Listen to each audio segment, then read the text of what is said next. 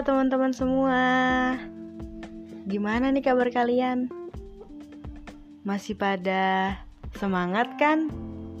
Apa kalian mulai sambat?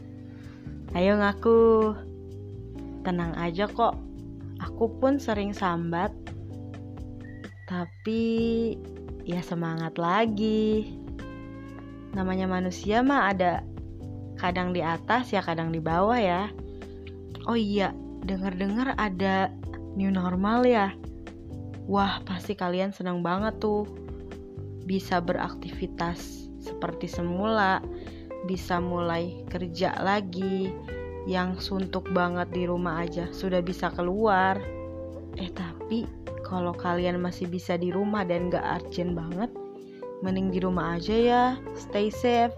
Karena belum dipastikan kalau virus ini benar-benar hilang new normal itu karena ya sebagai langkah awal untuk memulihkan perekonomian karena perekonomian hampir di seluruh negara yang terjangkit COVID-19 ini mengalami keterpurukan sih atau kemunduran.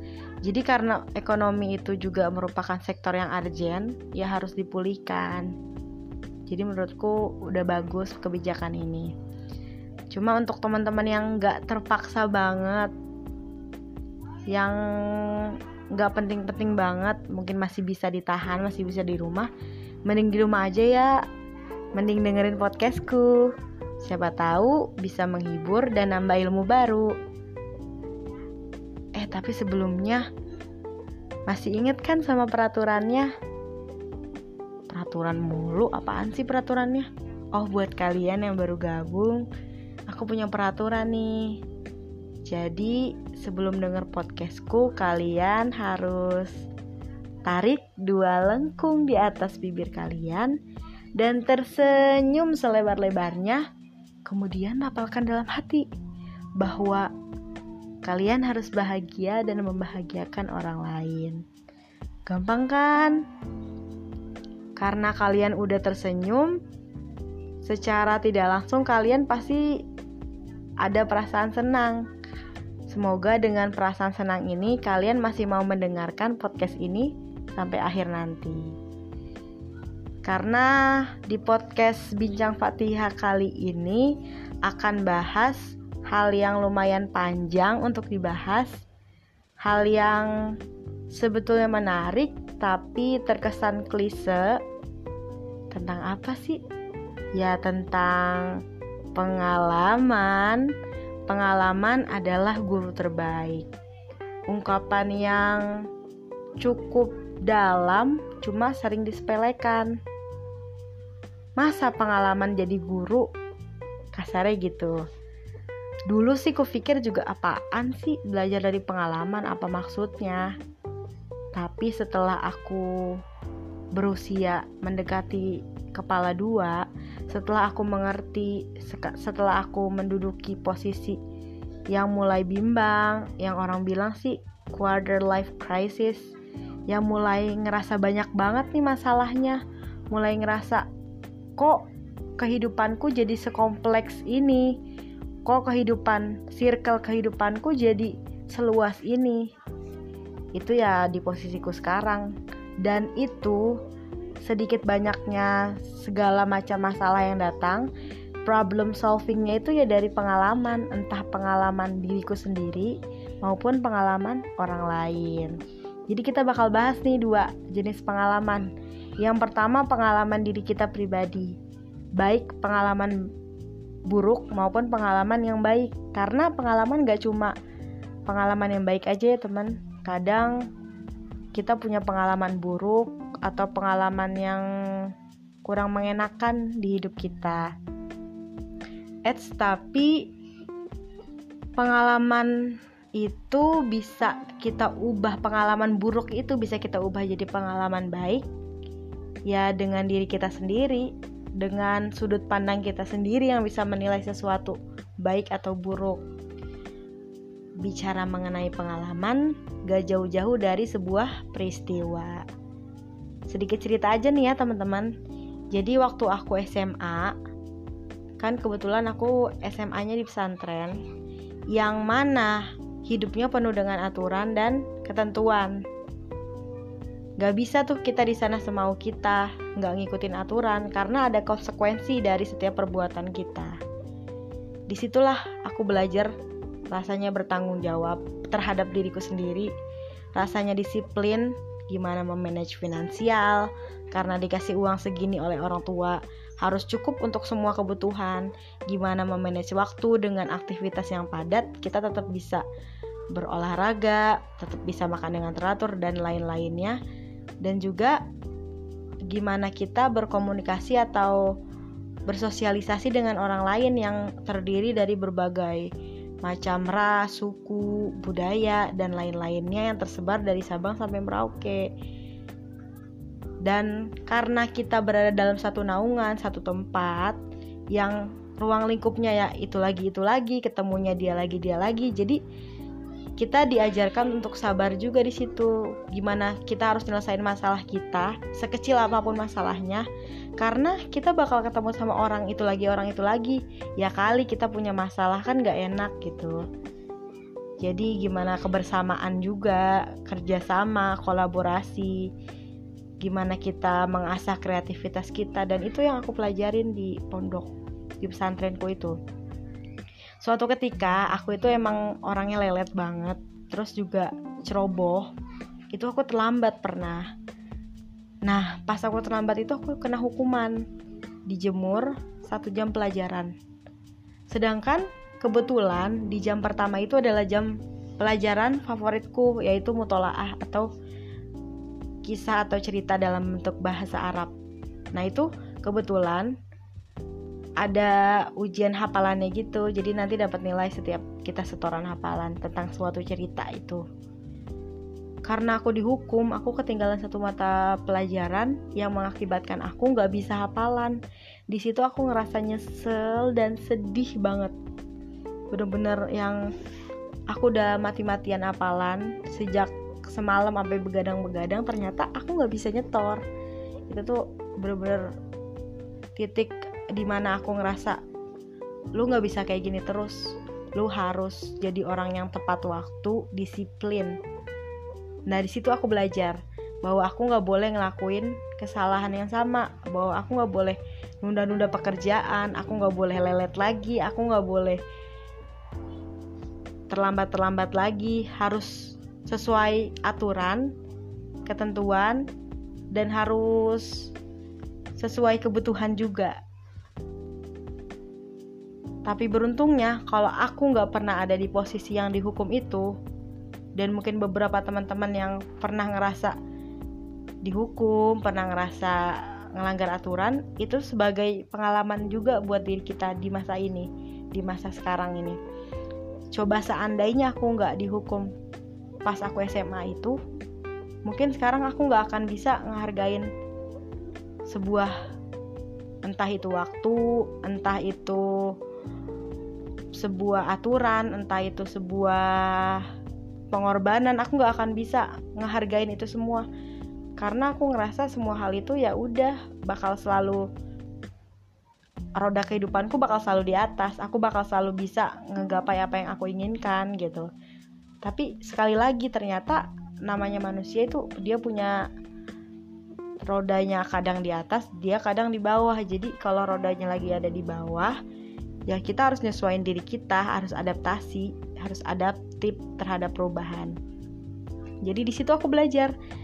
Dan berbicara mengenai aturan yang kulanggar jadi keinget uh, tentang pengalamanku masuk universitas atau masuk perguruan tinggi.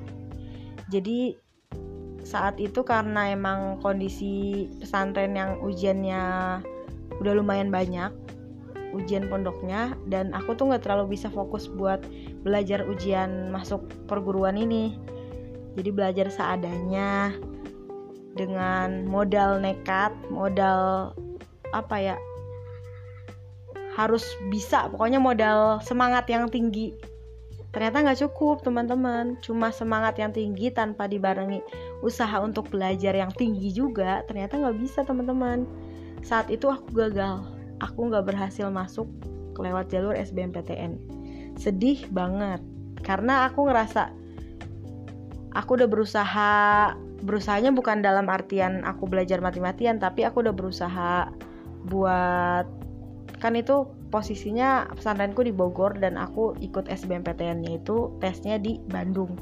Aku udah berusaha jalan dari pagi-pagi sampai ke sana terus ngerjain juga aku belajar walaupun gak se, se mungkin gak sebesar usaha teman-teman yang lain ya buat masuk jalur SBMPTN atau yang lainnya aku belajar juga lumayan belajar dari buku-buku SBMPTN kebetulan aku anak IPA dan aku ngambil IPS jadi aku belajar sosiologi ekonomi dan geografi sistem kebut yang sebenarnya nggak paham-paham banget tapi berusaha buat nelen-nelen aja.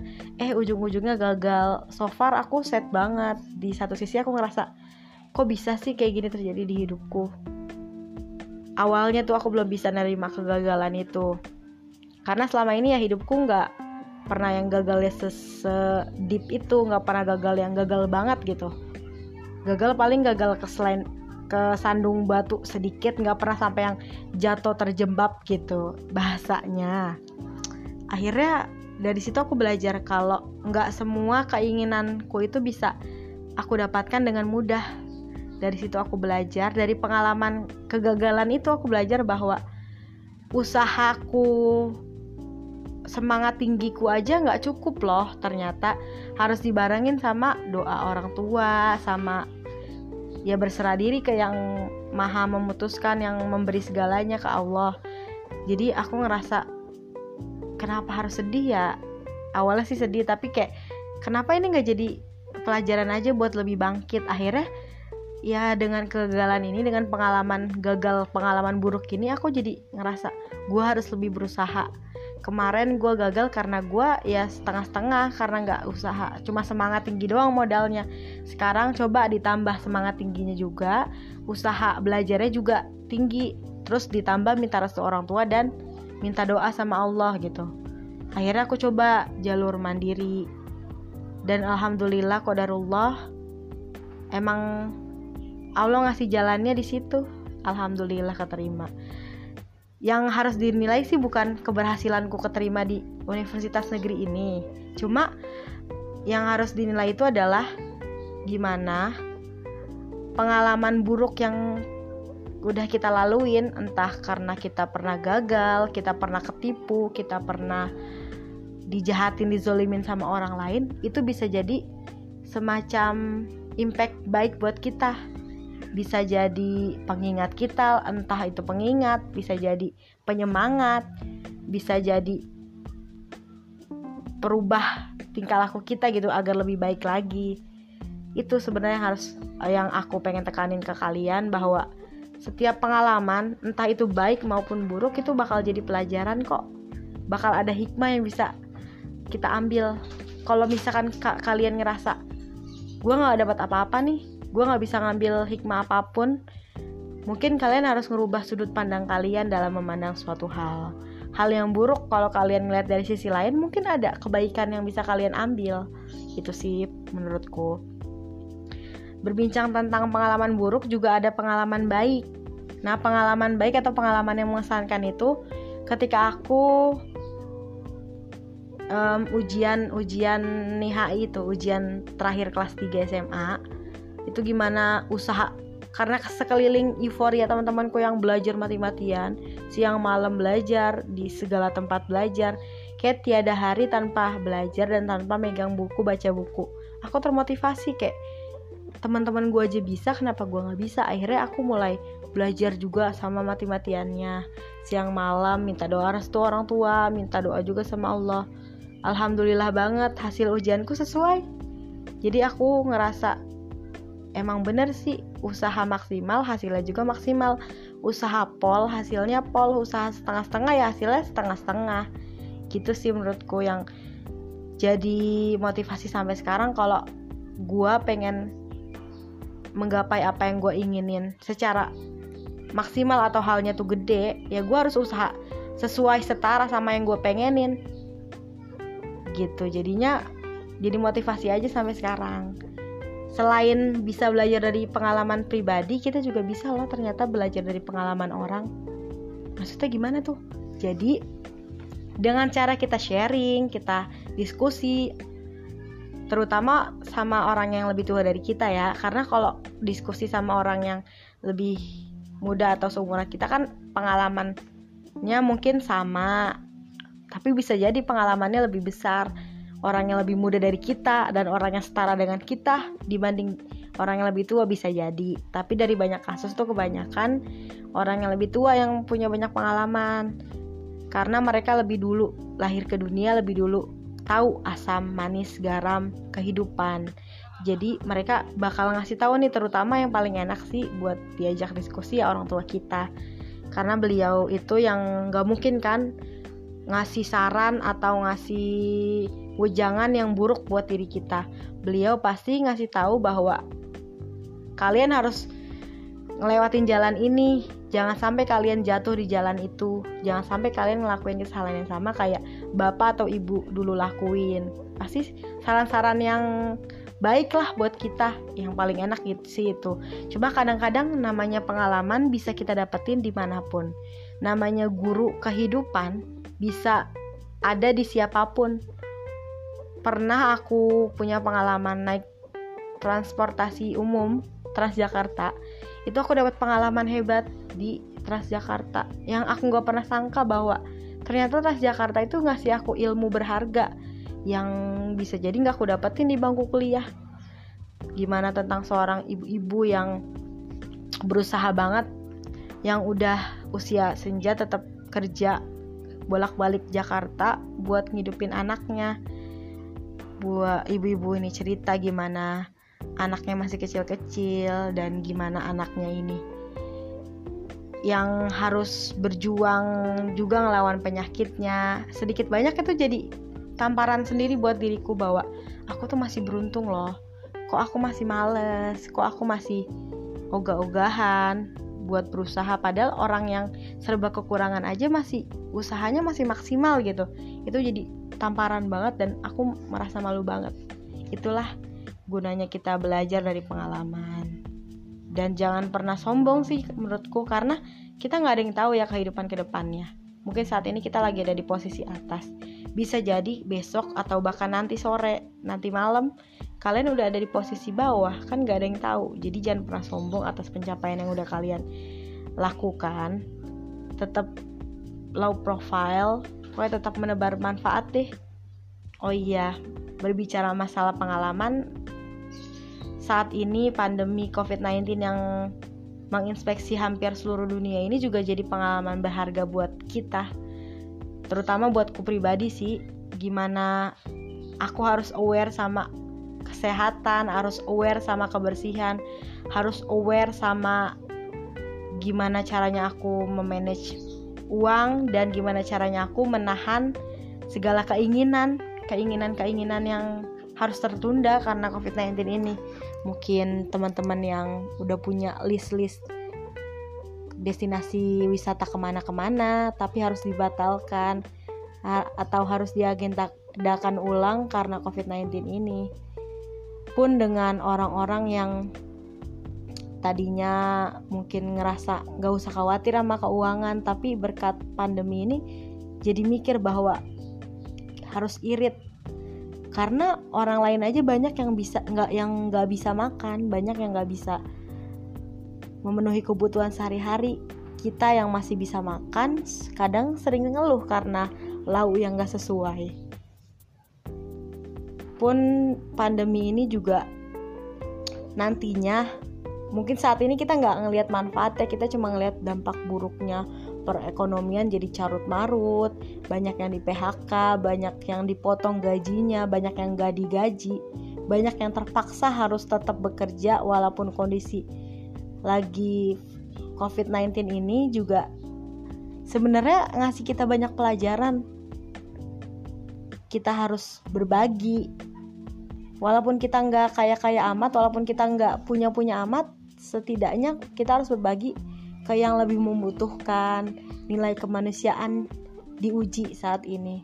Gimana alam kayak memberi balasan atas apa yang kita perbuat mungkin kita dulu sering acuh atau nggak peduli ignore sama alam kalau ada sampah dibiarin atau suka buang sampah sembarangan dan lain-lain hari ini kita nggak bisa. Segala kekayaan yang sudah yang mungkin pernah kita bangga banggakan udah nggak ada harganya gitu udah nggak bisa kita banggakan. Terus segala posisi tinggi segala jabatan tinggi segala pendidikan tinggi ya nggak bisa kita banggakan. Ya justru dilihat dari sisi kemanusiaan. Dan gimana kita setinggi apa pun ilmu kita ya dilihat dari perlakuan kita ke sesama manusia. Gimana nilai pendidikan ini nilai tingkah laku kita yang kita praktekkan ke kehidupan ini bisa terlihat oh dia orang yang berpendidikan karena tingkah lakunya baik banget tingkah lakunya mannernya bagus berakhlak berkarakter. Jadi lebih ke arah itu sih menurutku yang mungkin nggak kelihatan mungkin masih abstrak nih dampak positif dari pandemi ini. Pengalaman buruk yang mungkin berimpact baik ini belum kelihatan. Tapi kalau aku sih udah ngerasa bahwa aku banyak belajar lewat pandemi ini. Aku banyak bersabar aku banyak bersyukur walau kadang ya namanya manusia ya suka sambat suka sebel suka acu tak acu suka jenuh suka bosen marah-marah segala macam tapi kembali lagi ketika kita memberikan sesuatu yang baik. Entah untuk siapa pun itu orang lain orang tua keluarga teman-teman dan lain-lainnya. Jangan pernah berharap balasan yang baik pula dari orang tersebut. Karena kadang-kadang ya kita berbuat baik sama orang si A anggap aja ya. Kadang A itu nggak ngebalas kebaikan ke kita tapi ada yang baik ke kita si B mungkin kebaikan kita itu lewat si A dibalas lah sama si B. Allah menggerakkan hati si B pun dengan keburukan. Kita jahat sama si C. C nggak ngebales tapi kita tiba-tiba dijahatin nih sama si Z. Bisa jadi Z itu berbuat jahat ke kita karena kita pernah berbuat jahat ke orang lain yang mungkin kita sering lupa. Dasarnya manusia sih ya sukanya nginget kesalahan orang dan lupa sama kesalahan sendiri jadi ajang pandemi ini sebenarnya bisa jadi sebagai ajang introspeksi terbesar untuk diri sendiri dan gimana kita bisa apa ya kita bisa merangkai ulang segala mimpi-mimpi kita. Kira-kira mimpi kita ini tuh udah benar-benar sesuai aturan sesuai koridor dan sesuai dengan tujuan kita nggak sih? Apakah mimpi kita ini cuma untuk berbangga untuk sombong gitu. Karena kalau mimpi kita cuma untuk sombong ya bisa jadi ancur karena kayak gini nih karena pandemi. Tapi kalau mimpi kita niat kita berbuat sesuatu untuk bermanfaat bagi orang lain kan walaupun dengan pandemi ini di mana carut marut ancur segala macam kita tetap bisa bermanfaat tetap bisa berkontribusi untuk membantu yang semampu kita gitu. Jadi kita tuh akan bisa banget belajar dari pengalaman because experience is the best teacher itu benar-benar relate banget dan mungkin bagi kalian yang belum ngerasain manfaatnya, jangan khawatir, sabar, karena pasti akan ada hikmah yang terselip dalam setiap peristiwa. Tetap semangat, tetap di rumah aja yang kalau masih bisa di rumah aja tetap di rumah aja. Sekalipun harus banget keluar tetap jaga kesehatan pakai masker selalu cuci tangan dan peduli terhadap kebersihan diri dan kebersihan lingkungan. Juga selalu tebar kebermanfaatan. Karena siapa yang menanam dia juga yang menuai. Sebaik-baiknya orang adalah yang baik budi pekertinya dan bermanfaat bagi orang lain jadi teman-teman untuk kalian di mana pun kalian berada tetap semangat, tetap tersenyum, tetap bahagia. Walau kadang sambat, walau kadang marah-marah dan lelah, akan ada manfaat kok dari setiap pengalaman yang terjadi di hidup kita. Jangan khawatir. Jangan lupa buat selalu pantengin Spotify Bincang Fatihah karena di episode selanjutnya Fatihah akan bahas hal-hal yang menarik lainnya dan kalau kalian punya kritik saran ataupun kalian punya pengalaman yang bisa kita ceritakan, yang bisa aku ceritakan, boleh banget buat gangguin aku di sosial mediaku karena sejujurnya aku suka banget belajar dan berbincang sama orang karena setiap orang tuh pasti punya pengalaman dan aku selalu bisa belajar dari pengalaman orang gitu sih menurutku. Jadi teman-teman jangan lupa ya selalu tonton Spotify ini tonton selalu dengerin Spotify ini podcast ini. Podcastnya Bincang Fatihah podcast berisi kerendaman isi kepala. Stay safe dan sampai jumpa. Dadah